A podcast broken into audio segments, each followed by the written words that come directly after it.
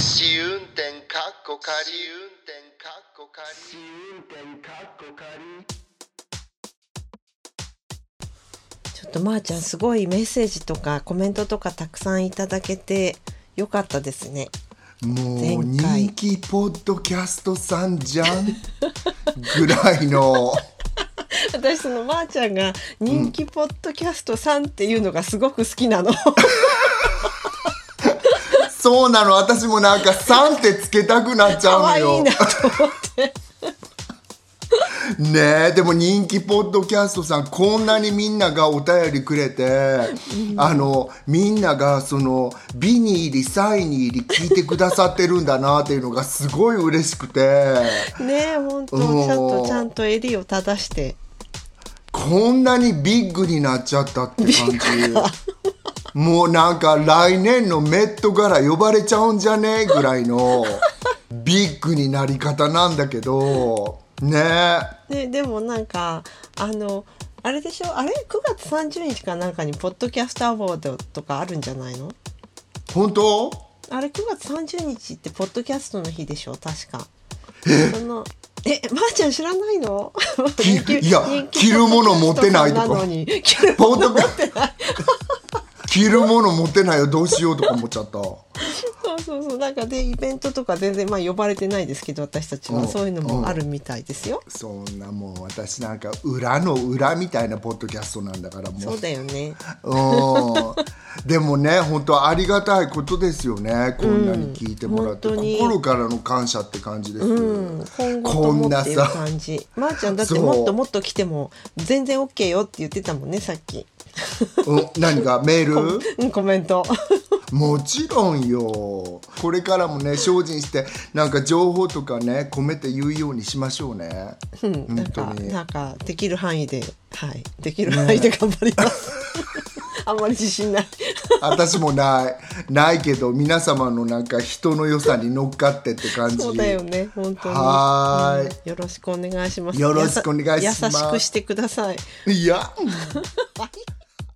えーポッドキャスト番組試運転かっこ仮ポッドキャスト初心者であるアリゾナに住むまーちゃんとロンドンに住む私和代が海外生活のあれこれをゆるゆるとおしゃべりする番組です。今週もよろしくお願いします。よろしくお願いします。それが好きっていうコメント入ってたよね。私も好きなの。後で聞いてゾクゾクしちゃう。どういう続々取りわ方かんないけど。頑張っていきましょうはい。では今週は実はもうあのトピックなしでぶっ通しであの皆様からいただいたコメントとかメッセージとかを魚のようにさせていただいて我々があれこれおしゃべりするっていう感じでいいんですよね。そうわーい。ここでなんか切っちゃう人もいるかもしれんけど。どうしよう。えなんか待って。エロネタとかも最後の方に入ってるのでとか言っといた方がいいかしら。う ん飛ばしていくかもしれないし、あそそうだよね、ごめんなさい。天気予報直前ぐらいにピッて。いやいや、ね。でもねすごくなんか興味深いあのお題がいっぱいあってなんかうんこほんとそう。ねなんかその、うん。そう。じゃあどんどんいっちゃっていいですかね。うん。お願いします。私読んじゃっていいですか？もちろん。はい。じゃあなんかそのまず最初にあのまー、ちゃんがお父さんって呼ばれて びっくりしたっていう案件の。そのからそれ絡みのお便りをいいですか？その辺から。なんかあらどんなのかしら。おばさはいんと呼ばれて嬉しいか嬉しくないか的な。うん。はい。じゃあまず最初に、えっ、と、カニコウエストさんからのお便りをご紹介します。えー奥さんについてすごく共感したので久々にメッセージします。私は出産が早かったので、おばちゃんと呼ばれるのは24歳の頃から慣れています。息子の保育園のお友達に、おばちゃんと呼ばれて、まだおばちゃんじゃないと言い返したところ、え、なんでそらくんのおばちゃん、かっこお母さん、じゃないの？って純粋な目をして言われて、そうだね、そらくんのおばちゃんだねって受け入れざるを得なかったです。4歳児に負けたのが始まりでした。ただ離婚して独身なんで奥さんと呼ばれるのは違和感というか嫌悪感を覚える時もあります全く知らない人に奥さん安いよ安いよ的に言われるだけならいいのですが職場の取引先の担当の方が変わって新しい担当の方が私を呼び止める時に奥さんと言ってくるのがテンション下がります自営業なので名字は両親も同じだし呼び方に困るのはわかるのですがここの店のあここの店にお嫁に来たみたいな呼ばれ方だなと毎回思います。でも私は職場かっこ立ち食いうどん屋さんのお客様におばちゃんと呼ばれるのは全く抵抗がないのですが私よりも年上の従業員がお客様のことをあの人私よりも絶対年上なのにおばちゃんって言ってきた。ってプリプリ怒っているのを見てそうはなりたくないなと思いました。なので奥さんと呼ばれることもそろそろ受け入れないといけないなって思いました。ここで発散させてもらいました。っていうことなんですけいやカニコ、うん、カニコさん発散してくれてありがとうございます。ありがとうございます、なんだけど、なんか自分のお店なのに、ね取引先の方から離婚されてらっしゃるのに奥さんって言われるのって、なんかハイブリッドでさハイブリッドだよね、これね。すごいハイブリッドなんだけどすごいなんかいそうくつかだよね絡み合ってるよね。まず絡み合ってる外から来た人間ではない。がま、第、ま、丸一？丸二が結婚してない。そう。で、自営業なのでしょうがないからっていうのって、考えてみたら、まあそうやって呼んじゃうのかなって。ねねだからそうやって見るとやっぱり奥さんの方があの、なんかそういうあのインプリケーションが多いってことなのねきっとね。おばちゃんの方が年齢だけでいけちゃうこともあるっていうか、うん。うん、そうよ。ねえ。な、うん。もあの含むものが多いよね奥様の方が。そうそうそうそう。なんかほらこの話した時にお母さんって私呼ばれたことないから、やっぱり出産してないっていうことで、あの言われたら微妙な気持ちになるかもって話をしたけどなんか、このあのカニコさんの話を聞くと奥さんだって十分にそのインプリケーションが多いっていうのが、思った、うん、あ私さあと思ったんが、そらくんのおばちゃんだよねって子供言うじゃん。でまあね子供が言ってるから罪はもちろんないんだけど、私は個人的にそらくんのおばちゃんっていう時代に育ってるから、まー、ちゃんのおばさんとか。なんかまだ子供が言ってる分には全く受け入れられるんだけど私最近のあの日本で教えた時の生徒さんのお母さんも含め言うあの「そらくんママがね」っていうのにすごい抵抗あるの私。わかるかもしれない。なるほど。そうだね今今そういう言い方するっぽいもんねドラマとか見ててもなんとかちゃんママとかなんとかちゃんパパとかそういう言い方してるよね。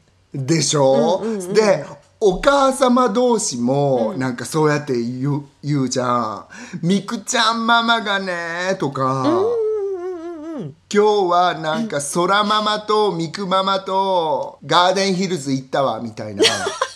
はいそうはいそう。あのそれどこから来てるんだろう？なんか韓国では昔からそうなんでしょ？あのそうなの？そうそう。韓国はもうなんか結婚して出産した途端にその自分の名前では呼ばれなくなり誰々ちゃんママ、誰々ちゃんまあママって言い方しないかもしれないけどお母さん、うん。誰々ちゃん父さんとかそういう風な言い方するって聞いたことあるよ。へえじゃあドラマでも言ってるわね。ちゃんとさ心して見てみようと、うん、ぜひ。だからあの私が子供の時はなんとかちゃんのお母さんって言ってたかな。おばちゃんって言ってなかったような気がするんだけどどうなんだろう今でもカズちゃんのお母様ってさ、ん。みんなさ「カズちゃんのおばさん」って言われるのかな？私らの年になってもカズちゃんのお母さんのことを「カズちゃんのおばさん」って言う人いる？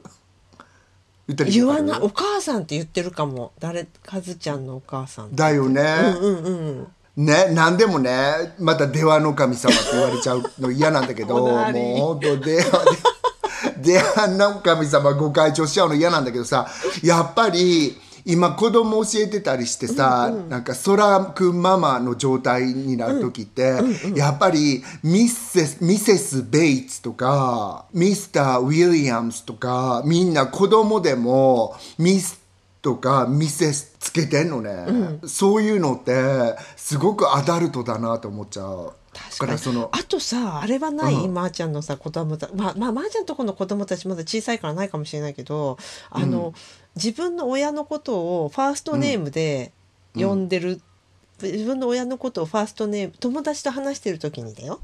例えば、うんうんうん私がまーちゃんにあでもこれだとすごい変なのか。なんか「ブリジットが言うにはさ」とかって自分の母親の名前なんだけど、ブリジットはこう言ってたんだよねっていうふうに言ってきたりとかする友達とか、テオとかはそうやって言うからね。やっぱりそうだよね。そういう人結構いるよね。うんうんうん、なんかでもその誰が言ってるのかを明確化させるときに言う、あでも「マイマザーセド」でもいいやいいじゃん、ね、そうなのそうなの。それでもいいんだけど、なんか、あの桃子がこう言ってたからとかって普通になんか、あの娘さんとかがこう言ってきたりとかして、うん。あもちろん私にとっては桃子さんだけどねあの娘さんもそういうふうに 私たちの会話の中ではそう言ってくれるんだみたいなへえいや面白い。アメリカでは私の知ってる人ではあんまりない。でもううちのあのおっさんは、あのいわゆるちょっと南部の人やから、もう亡くなったけど親とかでも「さあ」とかお母さんには「マーム」ってつけてるの。絶対。おばさんとかにも「マーム」って絶対言わはるしなんかすごい礼儀正しいななんって思か警っちゃう。察みたいだもんねなんか。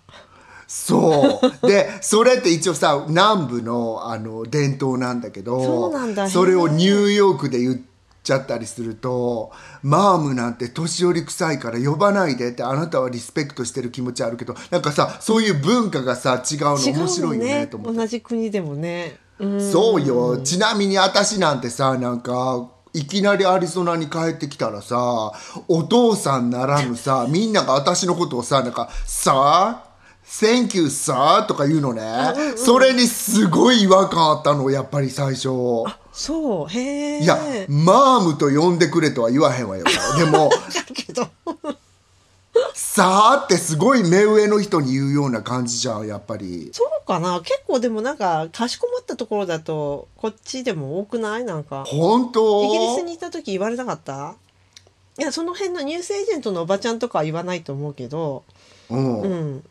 いやそうちょっとなんかダウントンアビーになった気分だった ロバートに。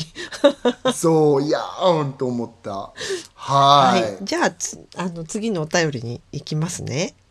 うん。良い。なんかあれだよね。みんなになんかちゃんとこれはこうした方がいいですよねとかいう答え全くなしのメールからそうなんです。そう。なんそうなんか、ね、ネタにさせていただくだけっていう。それが本当に魚にさせていただいてすいません。そうそうそうそうはいその前下げてカニコさんの前下げてみたいな感じ。痛いそうは言ってないよ。ありがたくいただきましたです。カニコさんありがとうございました、ね、ありがとうございました。じゃあ次に、はい、はい。えっ、と木村さんからいただいたコメントで、えっ、と私は子供と初めて日本へ帰った時に洋服屋の店員の方にお母様方へはこちらのスタイル大変人気がありますと言われ、お母様って私かと戸惑ったことがあります。お母さんになったから洋服のスタイルを変えようと思ったことは一度もないし人気があるスタイルは好きではないし会話がちぐはぐ。それからやや日本の洋服屋の店員さん恐怖症気味です。はい。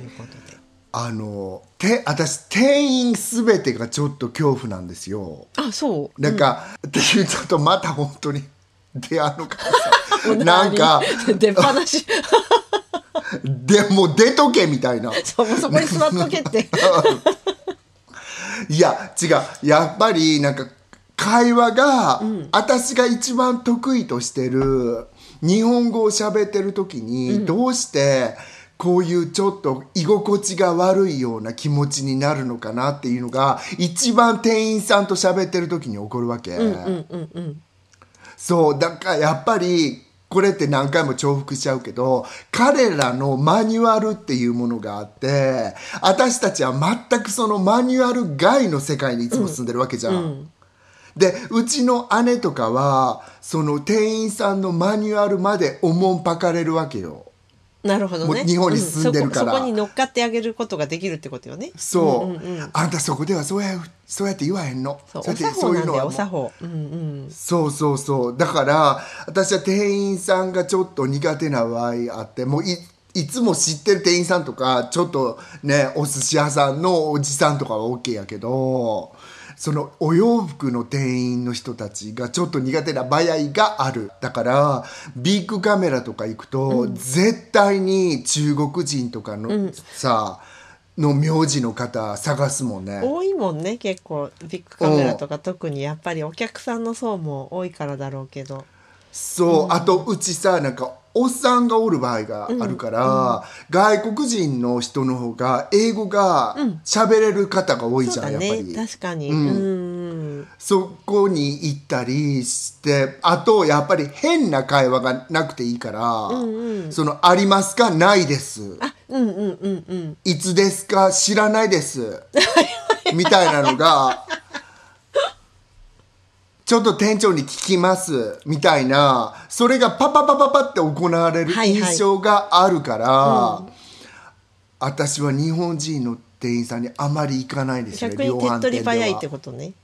うん。もう買うのが決まってる時はもちろん行く行きますけど、そう。でもやっぱりさこうやって洋服屋に行ってねお母様方はとか言われちゃうのってやっぱり店員さんだからその社会でそのお母様って言ってあげることが良しとされてるっていう風潮があるっていうことでしょ？そのマニュアルを使うっていうことは。それが褒めの風潮っていうことでしょ、それが失礼ってお思われちゃいますよっていいう。うん、なん。かあれじゃない？あのその店員さんの方もそうなのかもしれないけどあの、うん。買いに来る側も基本的にはあの自分もその平均的なものからそれたくないっていうところが多い人が絶対多いと思うんですよ日本の場合。うんだから、なんかお母様方に人気があるファッションをしとけば安全じゃないですか。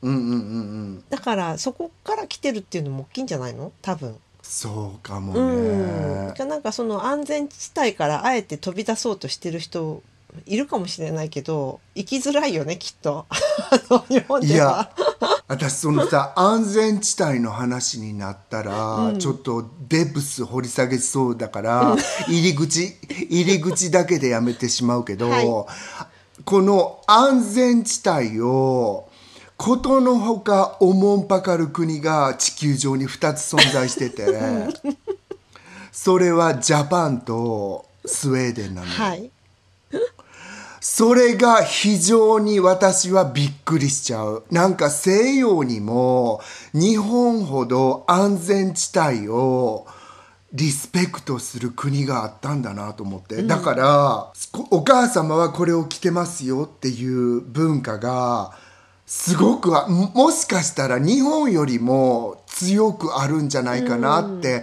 私は思ってるんですけどスウェーデンに住んでらっしゃる皆様ぜひ意見をくださいなんだけど、本当に若い子たちみんな同じ格好してるイメーあジなんだよね。そうそうなんだ。へえそう。でそのその中でもおしゃれってされてる人がおって、独自の格好をされてるのね。他の人たちが着てないような、でもその人たちだけで集めても同じ格好してんの。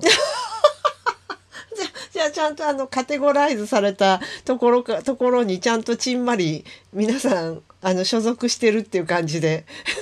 そう。なんかふわふわした感じの着て。いやその洋服だけ見たらうわ、垢抜けてるような北欧って私さ行った瞬間すごく思っちゃったのね、そうでもなんかその日本に通じるような私この間なんかこうあ言っちゃダメだ。ある なんかピアノの門下のそのは発表会みたいな、その OB 会みたいなやつを見て、もう私それが誰かを見ずにしてもこれピアノの人たちの集まりでしょって着てる服で思っちゃったんだよわかるかもしれなね。いそういうのあるかもね。うん。そう。絶対写真の人ではないし、ファッションの人ではもちろんないし編集の人ではない、もう絶対クラシックミュージックしかもピアノの人たちだわってそれを見たら分かるファッションをしてて私はすごいびっくりしちゃったの。あのなんだっけ20年前のこれはほらあの何回か前のあの、あれ日本人とのお付き合いの会ご参照って感じだけど20年ぐらい前の,、あのうん駐在員の奥さんたちもみんな同じ感じだったよね。靴とか本当に同じ感じのデザインのもの履いてたから。うん。だからなんか、うん、うちの配偶者とかなんで日本人のあの当たり屋さんに買い物に来る人はみんな同じ靴を履いてるんだろうって言ってたから。いやだからファッション性がないんではないんだよね、ファッション性があるところにさらに無難さも求めちゃってるもんだからみんな無難なのが好きなんだよね。そう。でしょ、うんあの自分の属性のに合ったものを、そのなんかユニフォームを着たい。って感じなんじゃない？す。違う？まあそうだと思う、個性とか言いながら、まあさそんなん言うたら悪いけどなんか今に始まったことじゃなく、それなんてさなんか私たちが大学の頃からさなんか自分をやっと表現できるね。時代がやってきたのとか言ってて、みんな同じことしみんななんかてたじゃん DC ブランドみたいな。そう。でみんなさなんか苗場行っちゃったりさ、スキーにさなんか結局やってたことって同じじゃねとか思って。だよね。なんかそういう傾向はどうしても。うん。もちろんすねごくすごくごく一部の人は個性的な人もいるけどね。だけど本当にごく一部だよねうん。うんいやでも本当に私この間びっくりしたけど東京に行って姉と2人でさ東京に行ってて東京 に姉東京の人でな 私らが言うとうんそう、うん。そうわかる、なんかそのいわゆるそのおしゃれなとこに行ったらやっぱり東京の人って垢抜けてる人いる、これはもうヨーロッパはにも勝る垢抜けてる人いる、東京は。なんかお、ね、その個性が出てるっていうか、洗練されてる人ってうん。東京にはいるんだなと思って嬉しくなっちゃった。私さどうして洗練された人見ると嬉しくなっちゃうんだろうすごく嬉しくなっちゃうのよ私。だからロンドンに行った時に、なんやこの街こんなどんどろどんの天気で毎日って思ったけど、やっぱり洗練された人がいるじゃんロンドンって。まあまあいるよね。うんうん。あしかるべきところに行けば。しかるべきところに行けば。うん。そう。あれ見てるだけで気分が上がってたもんな。そう。まあやっぱり人間かっこいいのが好きだからねそうでやっぱそういうとこにあんのかな、うん。あるんじゃない？かやっぱり。私もかっこいい人見ると嬉しくなるもん。私も。でもそれよりもどうしてこの人はこの垢抜けた洗練されたファッションを選ぶような人生を送ってきたんだろうとかいうのに興味があるんだと思う、私、うんうん。面白そうねね。それは。うん。だってさ本当になんかね冗談でここに今さこの町にロサンゼルスから高いから、ひ引っ越してくる人たちがいいのね、でみんなさなんか冗談でさ「あロサンゼルスの人が歩いてる」とか言うわけ私の友達、でパッて見たらロサンゼルスの人たちって言われてる人たちって T シャツ着てジーパン履いてベースボールキャップかぶってるだけなの、でもパッて見ただけですごく洗練されてるわけその人たちって、うん。だから洗練されてる人ってそういうドレスダウン知ってようが知ってなかろうが私たちって見抜く力ってあるよなって思っちゃって。にじみ出るものが。そう、でもそれが何たるかは分からへんのだけどあ本当にそうやって言われてる人って垢抜けてるなと思いながら、うん。うん。見てる。なかなかロサンゼルスの人だって言ってる街に住んでる。私って可愛いよね。本当可愛いんだよ。私ったらもう嫌だ。っていうことでした。はい。はい。ありがとうございました木村さん。木村さんありがとう。ニューヨークの人垢抜けてるからニューヨークではぜひぜひはい。あの次ニューヨークの方のお便りを。はいあら木木村さんもだよ。木村さんもニューヨーク。やっぱりなんか多いのねやっぱ聞いてくださってる方の。そうなのね。本当ありがたい、ね。はい。次はちょっと私もまーちゃんも今興味津々の海外在住組の親の介護問題案件で、すごい。で、初見さんからのお便りをご紹介します。と私はニューヨークに住む日本人というがっつりこのポッドキャストの大多数のリスナーの一人で毎エピソードで激しくうなずいています。ありがとうございます。ありがとうございますさてニューヨークに住んで30年ずっとこのままアメリカで暮らすものと思っていましたが母が後期高齢者となり加えて母は障害のある私の妹と暮らしているので最近彼らをヘルプするために日本で住むことを考えています私の今の心境は家族ってどんなに離れて生活をしていても何かが起こるとまるでピンピンに引き伸ばされていたお互いをつなぐ超強力なゴムの反動で一瞬にして引き戻される。かっこ漫才ユートピアのゴムパッチンのような。感じですもう同じ世代。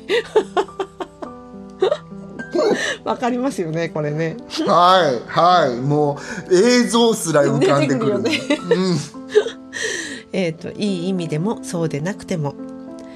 ただ日本はいい国だとは思うのですが行くたびになぜ自分がここを離れたのかを思い出すことが多いです。家族と一緒にいてあげたい気持ちは強いけれど人生の半分以上をニューヨークで暮らしているので日本に移住するのは勇気がいります。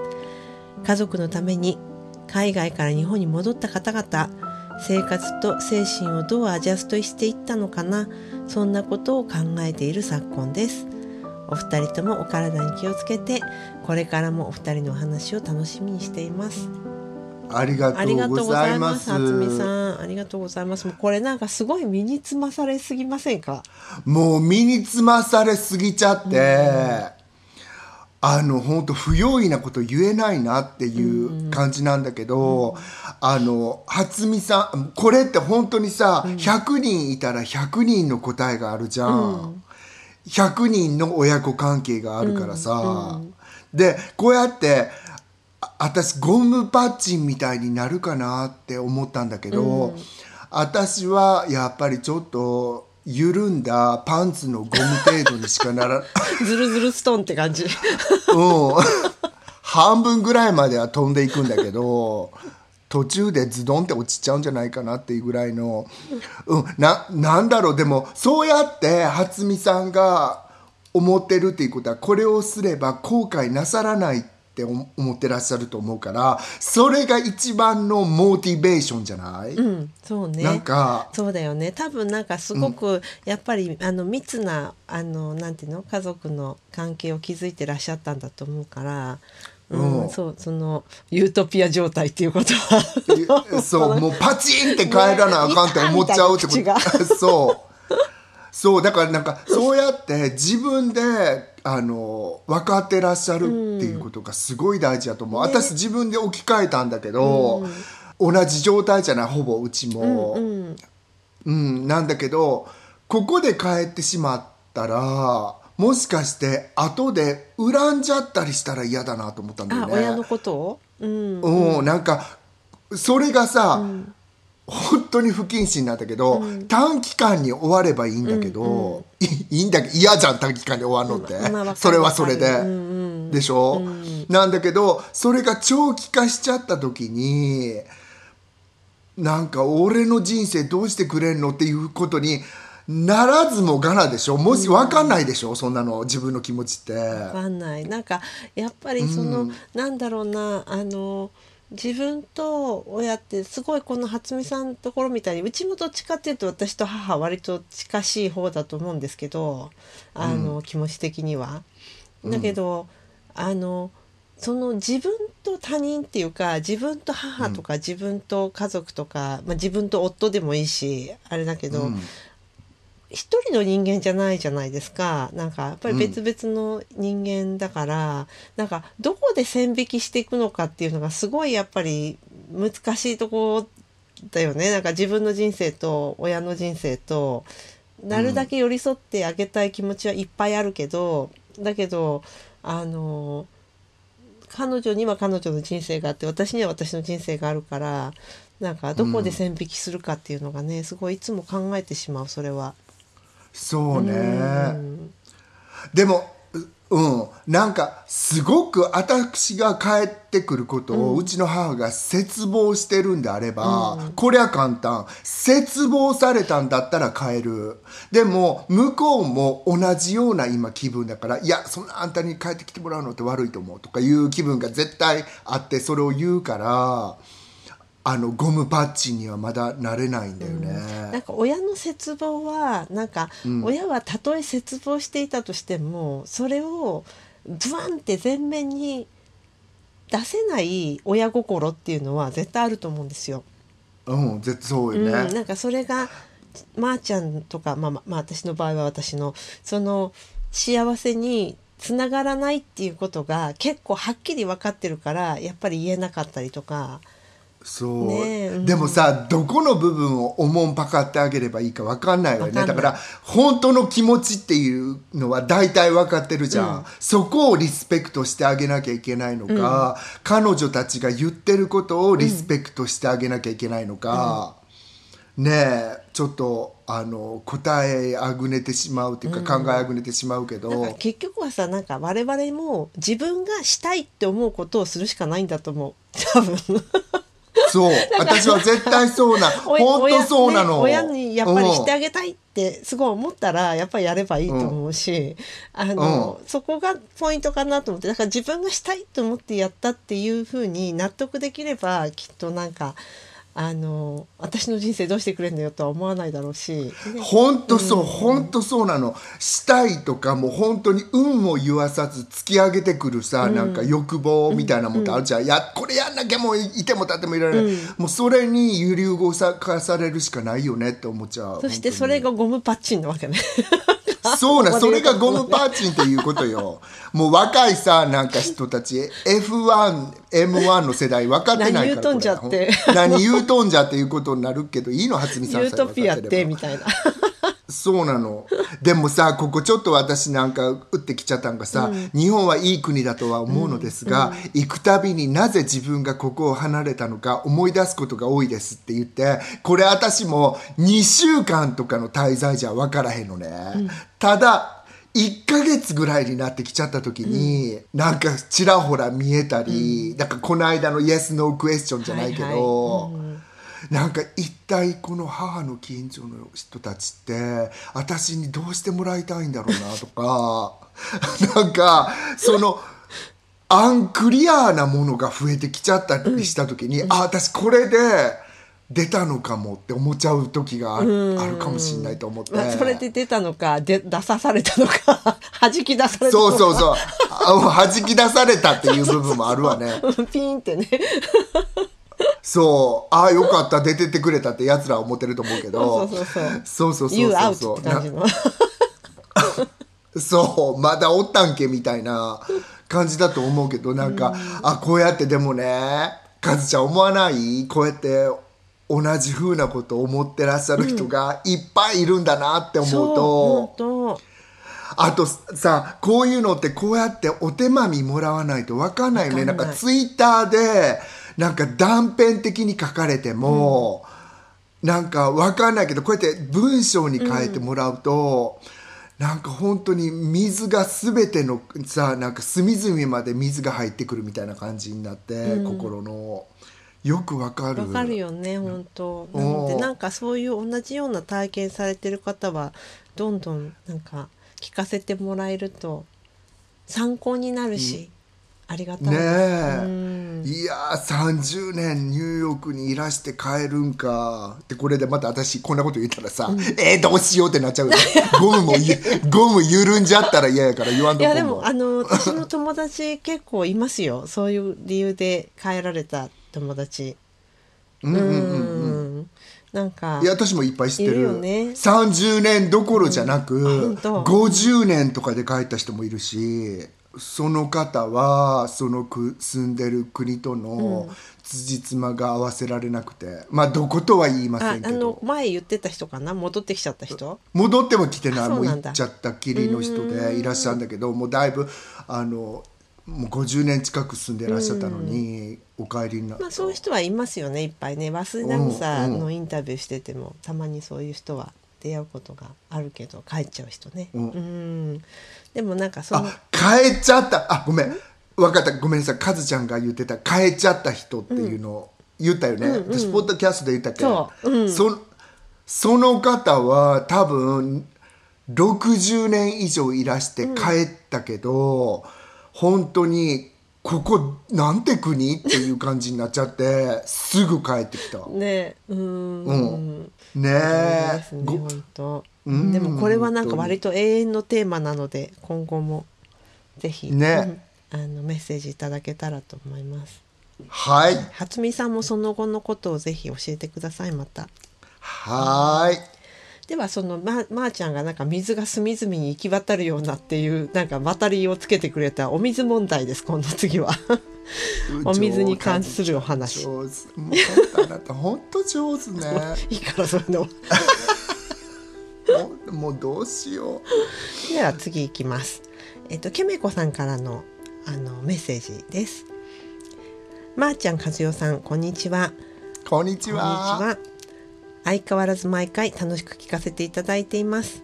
わありがとうございます。前から聞いてみたいなと思っていたお水について質問させてください。私は以前京都の宿泊先のホテルでシャワーから出てきたお水がマロマロで国内でも特に軟水の地域なんだなぁとしみじみ思いました。その後ロンドン遊びに行った時友人宅のシャワーのお水はゴツゴツしていて洗面所のガラスなどに石灰がうっすら固まって見えたりして香水の地域なんだなぁと感心したのを覚えています。海外生活の長いお二人は現地に暮らしていらして生活用水としてだったり食事に使ったりする際にその土地ごとに特徴を感じますか？ここの水でこれを食べる飲むと美味しいなどがあればお聞きしたいです。ちょうど食洗機のお話で和代さんが触れていてなるほどとも感じた次第です。毎回本当に面白くて毎週金曜日がとっても楽しみです。これからの更新も楽しみにしています。ありがとうございます、ケメうコさん。ございます。すごいなんか香水と軟水のことね、なんかケメコ様さ、皇女和宮のようじゃない？なんか。それ？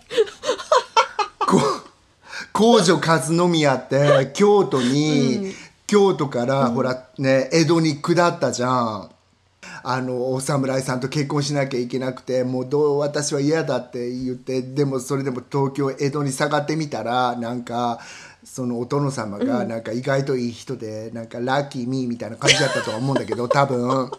なんかその皇女和宮様がその東京にお下り遊ばした時になんかすずりでこの炭を吸った時に「江戸のお水は大変かと押すな」みたいな感じになっちゃってすずりのすり、あの感じで硬いかまろいかが分かったえ。そうなんだ。すごい。すずりでわかるんだ。なそれなんかただのアネクドート何？偶話かもしれんけどねそれぐらい彼女は、あの繊細だったって言いたいのかもしれないけど香水か軟水って何が美味しいか美味しくないかだけど私香水か軟水かでもう美味しい美味しくないかの顕著なのってロンドンの紅茶が美味しいしか思い浮かばない私。え？こロン香水だと美味しいってこと？ロンドンの紅茶って、そのミネラルが含まれてるから、紅茶を飲んだ時も美味しいってされてるじゃん。まあそうやって言う人多いけど一応紅茶の専門家に言わせると絶対軟水の方が美味しいっていうね、紅茶お茶は。そうそれそうでしょ？で私は軟水の方が美味しいって聞いたから、東京で軟水を買ってお紅茶入れてみたのね、はいはでもまずくはないんだけど、あのロンドンで飲んでる感じの味にはならへんのよね。これってなんでなんやろ。空気の関係かな。あと牛乳のことよく言う人多いよね。ミルクティーに関しては。いイギリス人ってミルクティーじゃない？基本的に、うんうんうん。この牛乳の違いは結構大きいと思うけどなんか水は私はなんかあの絶対フィルターしてないあの昔私は割と水道水を使ってたんですよ。普通に水道水使って、お茶でも何でもそのまま飲むのも全然問題なく飲んでたんだけどあの、誰かの人誰かの友達ん家に行った時出していただいた紅茶がすっごい美味しくてただ単純にフィルターしてただけなんだけど水を。うんうんうん それでなんかあの石灰分はそこまで気にならないけどやっぱりあの塩素とかが気になるなって思ってそれからうちもフィルター使ってますけど。美味しくなった。美味しくなった。やっぱりなんか顕著にまずい。水道水そのままだと。いやもうすごい。あのさこの西海岸とアリゾナ、うんうん。もうすごくなんか悪い水ではないらしいんだけどお水がまずいのね。だからそのまま絶対私は料理使えないなと思って。この間町ダメ？料理に使うのもダメなんだ。沸騰させて使ってても、なんかカレーの味とか全然違う味ができる、ええ本当。そうなしかのそうなの。もカレーみたいなね割と強烈なスパイスとか使うようなものでも。そうだから私カレーもなんかフィルターのお水使ってるし、そうよ私だってハチドリさんのさ、なんかみお水作るのもさ、フィルターのおマ水ジですごいねそんなの雨水とかダメなの？雨水で作ってもいいんだろうけどなんかリスペクトよハチドリさんに。でなんか雨水のいいんだよって思われてるかもしれないよ。ほでも本当そう本当そうだよね、ちょっと実験してみようかな。臭い水持ってきやがってぐらいの。え思ってる。お前らがいいのが俺らがええって思ってるわけじゃないんじゃん これらみたいな。嫌だ。そうかもしんない。でも私さ水といえばそのパリかな、はいはい。パリに行った時にシャンプーの泡が落ちなくてあの経験ない。またさ水圧もちょっと低めでらっしゃるからうんそう低いとこ多いもんね。うんうん。オドゥーシュ様の。だからあのアーユルベーダンかっていうあれさ 水圧のせいかな。なんか。なかシャンプーの泡が落ちなかったっていう思い出があるんだけど。一般的にはやっぱり香水の場所って泡立たない、泡立たないっていうのが結構一番問題点で。うんうん。でだからなんかあのなんだっけ洗剤とかのさパッケージの裏とか見ると香水の地方はこれ3杯使ってくださいとか軟水の地方は2杯使ってくださいとか書いてあるじゃない？うんうんうん。ねだから本当？あそうそうそうそう洗濯洗剤とかこう見るとあの、うん。うん香水地方は量多めに使わなきゃいけなくて、うん。うん、それってさ、イギリスがさ、あんなにちっちゃいのに、ロンドンだけは超高水でそれそれ。うんうん。出た出た瞬間いきなり軟水になるからじゃないの？そうそうそう。100キロ100キロロンドンから離れるごとにどんどん水のあの難度が高まるっていう。あのそれがだから一つの国の中で多分香水と軟水がめちゃくちゃミックスされてるからだと思うけど、そうそう。だからさっきのその石鹸の泡が消えないっていうのはどっちがどっちだかわかんないけどあの軟水の方がぬるぬるしてるよねいつまでも。じゃあなパリスは軟水パリスは硬かったはずよ。本当、じゃあやっぱりシシャャワーの水圧がよシャワーの水圧かもしれん。ごめんなんかさまざまなな問題がそこにはハイブリッドでそれも。はいブレそうそうなの。だからそれかだってねニューヨークって軟水なんだよ、びっくりするけど、そうなんだ。うんうんニューヨークって軟水なんだけどそのいニューヨークのシャワーってもうなんか頭もげるぐらいの水圧だったのね 私うん私多分アメリカのお住まいでいらっしゃる方アメリカのシャワーの水圧をあの経験された後欧州のシャワーに行っちゃった瞬間、うんあれ？そうだよね。アーユルベーダ？ーっていう、テロテロテロテロみね、ほん、本当アンチエコでごめんなさいね、アメリカなんだけど、なんかそれはなんかちょっと思っちゃったかもしれない。もしかして水圧のせいなんかなとか、うん、今まー、ちゃんのところは、あの香水なの？香水、うん。でやっぱりミックスなんだね。り。あの結構地域によって違いが大きいそうね。うん。そう、でも香水なのにあんまり肌がボロボロにならへんかあそうなんだ。らいろんな、うん、あのコンディションがあんのかな。あとねなんか、うんうん。今のアパートの前に違うとこ住んでたでしょ、そっちの方が香水感が高かったね。当？へえ。うん。そんなにそういうのもあ離るよね。ねそうなの。うん。5キロぐらいしか離れてないんだけへどえちなみにスウェーデンはどうだった？スウェーデンは香水なのね。でも香水って感じしなかった。あそうなんだ。うん、だって本当に水道のお水も飲もうと思ったら、そんなすごく美味しくはないけど飲もうと思ったら飲めるし、私も。うんうんうんうん、そう。あのフィルターしてたからさらにすごくよくて、あとそのフィルターしてる私たちさフィルター電気のフィルターあったじゃん、そこになんか鉱物が溜まったりもしなかったから。そうなんだ。じゃあそこまでなんか高度が高くないっていうか、ねなのかもしれないよね。そうそう。すごく水道から出てくるお水が良かった。うん。印象です、はい、うん、そう髪の毛洗う時が一番感じるかな私も。うん。香水って？うん、南水地方に行った時バーミンガムとか行った時にやっぱりあのすごい落ちない？しっとりあのなんていうの？あそうだよね。ゴワゴワしない、うんうん。バーミンガムは軟水なのねもうすでに。結構柔らかい、うん、あわかる。私も湖水地方いた時感動したもん、柔らかかった髪洗った。後うちのおっさんのあのあの人たちのさ髪ってさそういう湿気にものすごい敏感じゃん。だって湿度計の中に髪の毛入ってるぐらいやから。えー、そうなの？それ知らなかった。そう。昔の湿度計ってそうなのよ。白白人の方の髪の毛が生えてるっていうぐらいからもう湖水地方にいた時うちのおっさんの髪が本当にもう本当ティモテティモテみたいな感じになっちゃって。すごかった。やわ柔らかい感じの。やっそうなの。びっくりした。赤ちゃんみたいな髪になって。ぱ違うよね本当。ねえ。って感じでした。じゃあそんな文化的な文化の違いのところからって無理やり持っていく。あの 次はなんかちょっと前にはあのオープニングで話したカルチュラルアプロプリエーションの話。なんか文化の登用のお話で、うんうんうんそのそのコメントですレミさんからいただいたコメントです日本でこの違和感ってカルチュラルアプロプリエーションに当たるかなと思ったのが日本人のファッションで一時期ロザリオをネックレスみたいに首からぶら下げる子たちがいたのよね。ロザリオってカトリック信者の祈りの道具でカトリック信者は絶対に見せびらかすような使い方はしない。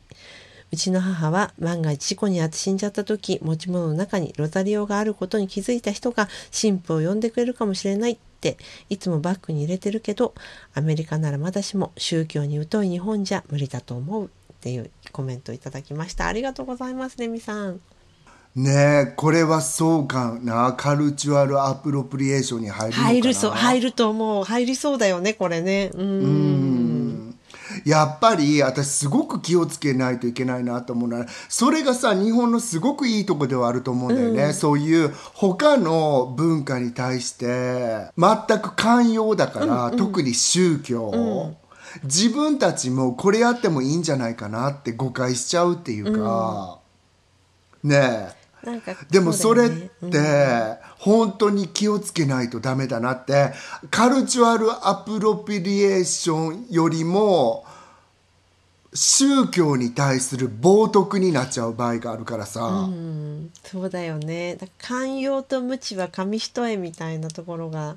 なんか例えば本当にさなんか教会とかもイタリアとかに行くとさノースリーブで絶対入,、入らないでくださいって書いてあるのに、日本人ではないけど、ノースリーブで入っちゃう人とかいるじゃん。ああそうだね。うん。そうなんかな「Why not?」って感じで履いちゃう人いるじゃん。そうでもやっぱりそれは彼らの中ではさ本当にビッグな禁忌やから、肌を露出して履いたりすることって。う,、なんかこのあんそうだよね。なんかレミさんのこのコメント見てちょっと思い出したことがあったんだけどあのイギリスって11月11日がポピーデーとかってみんなポピーをつけるじゃないですか。あのんうん、戦争の。赤いね。そうそうそうそうそう。そう、うんうん。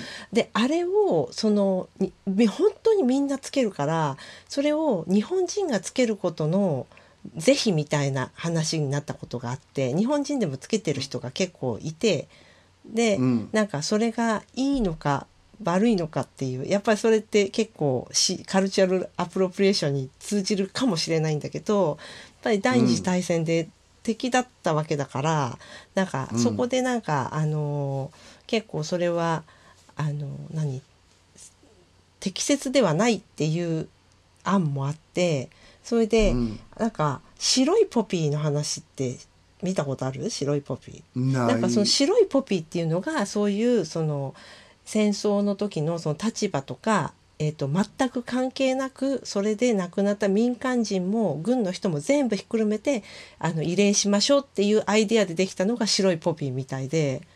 うんでなんか白いポピーっていうのがあのちょっと前にまあまあちょっと前っても十何年前だけどあの知って、だからそれって興味深いなと思った記憶が。ねえ、知らなかった、うん。あこれって本当にさここで言っていいのかなって思うけど、そのそれに対する意識もいわゆるこちら側と日本側と全く違うのあるじゃん。やっぱりその日本は敵国であってっていうその意識も私もう戦争が終わったしいいじゃんねマイケル・ジャクソン大好きだしみたいな。そこまでは思わへんかったにしてもなんか私さ誕生日が12月6日なのね、でアメリカ人に言うと「あパールハーバーの1日前なんだね」って絶対言うのね。そこなんだ。まあ、うん、そう。だからいい意味も悪い意味も込めて覚えてくださってありがとうなんだけど、彼らはそうやってかなり根強く思ってる人たちもん。いる、全員じゃないけど。数は少ないでしょでも。もちろん少ないけど、ね。やっぱり、うん、だからその赤いポピーをつけるか否かって、言ってない人たちは分かんないけど、いわゆるい戦争のバトルフィールドに行っちゃった人たちってとその家族たちってちょっとどういうふうに思うんだろうなと思うよね。ねなんか若い活動されてた方とかもね結構いたけど。うーん。うん、あとやっぱ私この間さすごい嫌なことがあってさ、それはさなんかあのトランプ大統領が選ばれた瞬間、彼の是非はまあ置いといて、トランプ大統領が選ばれた瞬間なんか私日本におったんだよねその時、そのちょっと後に。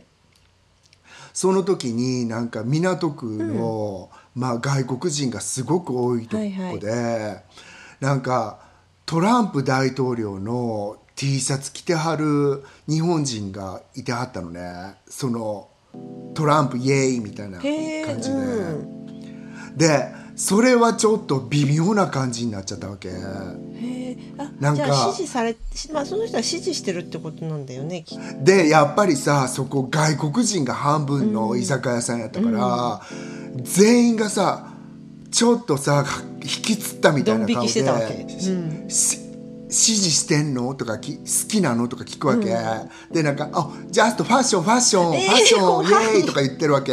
だからそれがこのレミお姉様が言ってるロザリオやと思うわけ。わ、かる？なんかその微妙なラインって。踏み込んじゃダメって感じがしちゃうもんね。そこを。うん、なんかでも西洋にいなきゃこの何？ラインって見えてこないんだよねとも思うじゃん。わかわかる？どうかな？でもそのなんかその今まーちゃんが出したそのトランプ T シャツ例は結構なんか日本にいても分かりそうな感じしちゃうけどね。どうなんだろう。今はわかるけど、あれ選ばれた瞬間やったから、まださみんながさこの人が何か変えてくれんじゃないのみたいな。なるほど。そっかこうこういうの思ってたのもあんだけど、でもほらやっぱり半分はすごくそれで落ち込んでたわけやから、こっちチームでしょ？そうだよね、うん、そうだからそれを着ちゃった感じってえー、って速度乾燥しなさいどころの騒ぎじゃないっていう感じ。極度ね極度。あ極度じゃごめん。極度乾燥しなさい。スーパードライ。極度だよね。速度じゃねえよ そうなんか、って思っちゃったんだよねその時。っていうことがありました。なるほど。あこれこれ結構ね深い深いテーマだよね結構ね。でもこれもさ本当に掘り下げすぎまくっちゃうとさもう外国語喋らんといてくださいになってきちゃったりしたら嫌じゃん。カルチャルアプロプリエーションが かかって。そう。そんななんか日本語なまりで英語喋るのやめてくださいっていう運動になってきてきそうじゃんもうこれ突き進めそうなてると。のよなんかだってねソンブレロかぶってパーカッション叩くんじゃねえよの世界なわけだから。もう本当にその女子もどない女子やのんってお感じやけど。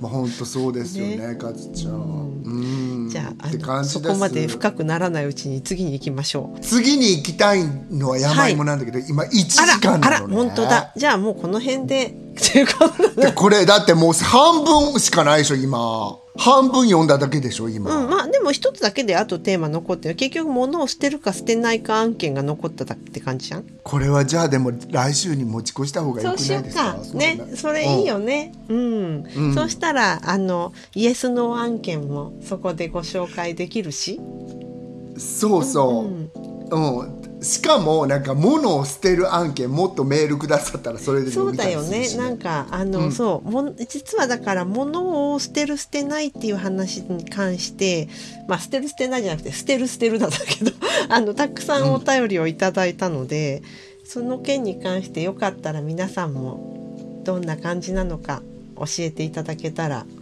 来週はいバンバンご紹介します。いやもうなんかすごい今日はさ充実してた感があるんだけど、なんなんかこれだけネタを振ってくださるとすごいなんていうか楽しいですね。うん。トピック録音しなくてもよくなるっていうのも 分かった。し そこ。そうなんじゃ。そうですよね。だから皆様からのお便りが増えればトピックの時間はお便りに当てられるから、なんかこれからもって感じですね。きっと。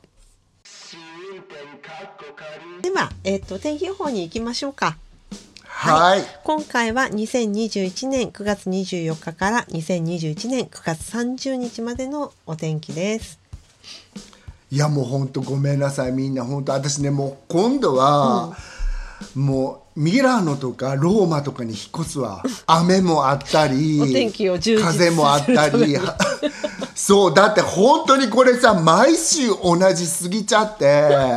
いやいや、まあそういう同じじゃないよ。こんなに気温下がったじゃん。うん下がっても最高気温37度ってどういう？なんかあの皆さん一応気温だけ最高気温だけ言わせて、最低気温はあの全て20度19度なので、最高気温だけ言いますと金曜日から36度37度35度34353737となっております。であったかい暑いんです。でも店先にはもうハロウィーンのグッズとか売ってて みんなノースリーブとか着ちゃってんのにハロウィーンすんのっていう気分になっちゃうわけ。なんか本当にこの時期になるとさあー私あのパンプキンのケーキとかが食べたいなっていうふうに思い始めるのに全くパンプキン食べたくねえんだよね。あんな体温めるもの。そう。まだまだスイカ置いといてくれって感じ、スイカで作ってあげてよランタン。あのスイカの皮で。だしょ？私もすごく思っちゃうなんか。まー、ちゃんちだけあの青赤あの緑と緑のしましまの顔のランタン。すごい怖いんだけどなんか。cultural appropriation に引っかかるんじゃないのそれ。 vegetable appropriation に引っかかるかもしれない。スイカでしなくていいですよ しましまで。で出てきく出てきちゃうかもしれない。はいって感じです。じゃあロンドン行きますか、はい。なんか天気はなんか雨マーク結構ありますねロンドンの方は。なんか、ね。ちょうどその最高気温がまーちゃんたちの最低気温なんだよねやっぱりね。21度とかそうだよね。19度とか。うん。ん。でなんか毎日えっ、と金曜日土曜日が、えー雨マークついてませんけど日曜日火曜日水曜日は雨マークがついてます。それで最高気温が、えっと金曜日からざーっといくと21212119181917でなんかもう秋です。完全に、うん、で最低気温は11度から14度の間です。いや私なんかさロンドンからのさあの映像とか見ちゃった時にさ、皆さんさスカーフ巻いてコート着てらっしゃるじゃん、もううんうん。そうよもうもう結構涼しいからね。私さ自分のスカーフとさコートをどうしようかなって思っちゃうんだよね。これ本当にさなんか次回のさ、物を捨てるとこで、お話ししたいんだけどなんか私さ素敵なスカーフが多くてらっしゃるのね。私らっしゃるのね。つけちゃうぐらい。うん、なんか違うの。私に言ってんじゃなくてもうスカーフに言ってスカーフリスペクト。そうなんの。だからなんかこれ全くつけへん人生でええのかなってロンドンの映像見ながらさ思っちゃったんだよね。あのあれなの？あのスカーフ全然つけるタイミングないの？あるけどで前にも申し上げたけどうち歩かないから、ああそうか外に。うんうん。外でご飯食べたりする時だけつけるかな？つけようとしたら。つけれるんだったら。外でご飯ちょっと寒い時にあの暖炉外の暖炉があるのね、チムネヤーえっていいねいうんだけど、うん素敵。それを炊いてあの食べる時にでもそんなの一冬に2回も3回もせえへんそうだね。なんか外を歩かないっていうのは結構あるよね。それそれの大きさってありますね。そうなの。ん。うん。まあこんなとこにおったら私のさなんかブレインセルもさ早く死にますよ。はい。あったかいもん本当いやあの暖かくなくても死ぬよ本当？私の brain cell はかなり急速なスピードで。あんなエキサイティングな街いやでいやいや、ね、なんか私の私の人生はそんなエキサイティング、まあ、エキサイティングなところもあるかもしれないけど私はそういうところにいないからさ。全然。本当、はい。 Brain cell がやばいです。よかったじゃあ一緒に死のう、はい。あの心中ってこれ本当？ズーム真珠、ね オンライン真珠想像しちゃってすごくなんかす北風が吹いてしまったけどさ。うんまあいいや。ですね。本当じゃはあいきますかね。よろしくお願いします、えーポッドキャスト番組試運転かっこ仮。第27回はいかがでしたでしょうか。気に入っていただけたらお使いのポッドキャストアプリからフォローサブスクライブをぜひお願いいたします番組では皆様からのメッセージをお待ちしております。紹介欄にあります番組のツイッターアカウント試運転 K までお寄せください。いただいたメッセージは番組内でご紹介させていただくことがありますのでツイッターアカウント名を伏せたい方は匿名希望やペンネームなどを添えてください。ダイレクトメッセージも大歓迎です。特にえっと物を捨てる捨てない案件によかったらあの体験談などもお寄せいただければと思います。はい。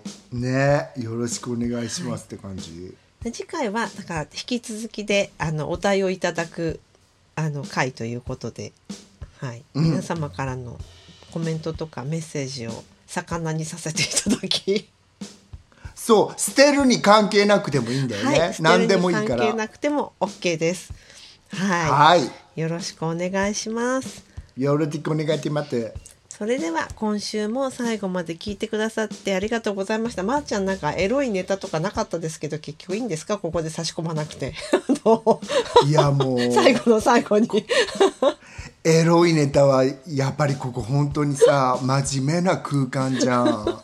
エロいネタを F3 層4層にしても何のありがたみもないからさ F3F4 エロネタ持っててもダメやっぱりあの老後ネタの方がエロいよりも美味しいと思うからうんそうなのそうなのじゃあ老後ネタもはいぜひお寄せください。お願いします。はい。では、えー今週も最後まで聞いてくださってありがとうございました。また来週お会いいたしましょう。ごきげんよう。さよなら赤ずちゃん上手ごきげん